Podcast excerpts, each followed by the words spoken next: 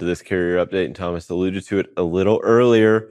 You saw spot rates take a slight tick higher over the weekend, right? One penny per mile up to $2, or I'm sorry, two pennies per mile. But it was driven by a daily increase that was fairly significant, right? We'll see how that plays out over the rest of the week. It might have been limited freight market, spot market activity that we just need to get it covered before Monday. Thus, the price went way up. So we'll see how it plays out over the rest of the week. But I mean, ultimately, we're still finding this stability in spot rates around this 223, 224 range. I mean, I look back, we've been really in this range for since mid April.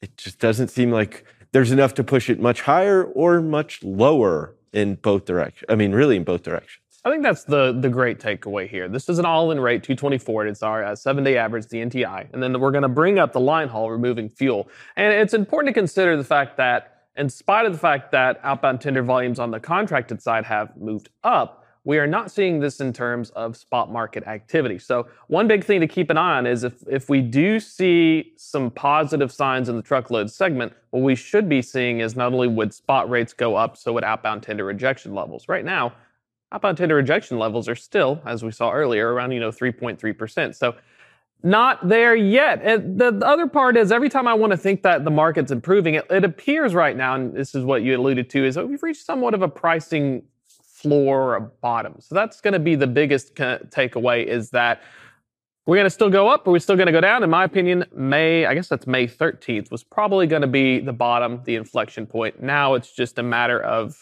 you know, unless we have a hurricane, uh, or something like that, we're not going to see a lot of activity. Yeah, I mean that's going to be that's one of those that can tend to drive pricing uh, higher, but it's hard to predict, right? It's it's one of those things you it's a reactive to a condition, not like this proactive ability, and that's what I think from a shipper's perspective, that's what they are trying to do. They're trying to be proactive in the market, and you can't plan for those are not planable. Like, hey, let's push out this freight in preparedness for something like a hurricane. But I think what's interesting here is I do I don't know if we'll touch the May 13 number, but I do think we can go from lower from where we are here. I do think I think there are some headwinds. We'll see how it plays out, right? Because we I mean we talked about it. July typically you see volume levels not as strong as what they are currently, right? You we broke away from some seasonal norms, but there's still headwinds, at least from a consumer side. So if this is being driven by the government, government spending and the like, that increase in volumes, like it's positive.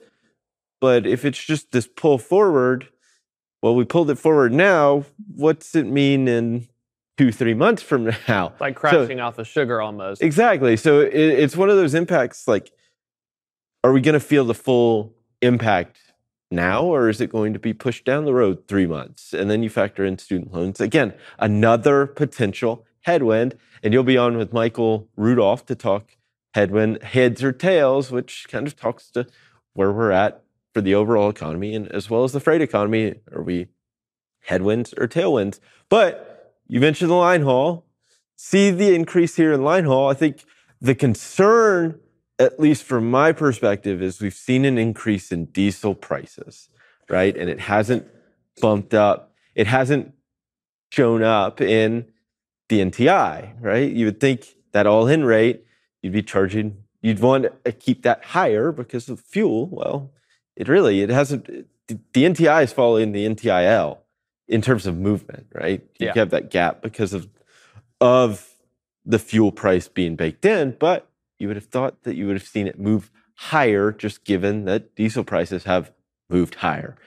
It's just not the case. Not the case right now. We want to keep an eye out and see if that does happen because we're still in a situation where IMO 2020 stuff, it's being used for uh, bunk fuel, ship stuff, ultra low sulfur diesel. Keep an eye on that because if we do see that divergence, we're going to see it in the in, the line haul versus the all in rate. So far, it's a one to one, but we may see something in the coming months to show differently. Absolutely. Well, Thomas, thank you so much for this update. We'll be sure to check in with you one more time before the end of the show. Right now, we'll hand things back over to Bill and Kaylee.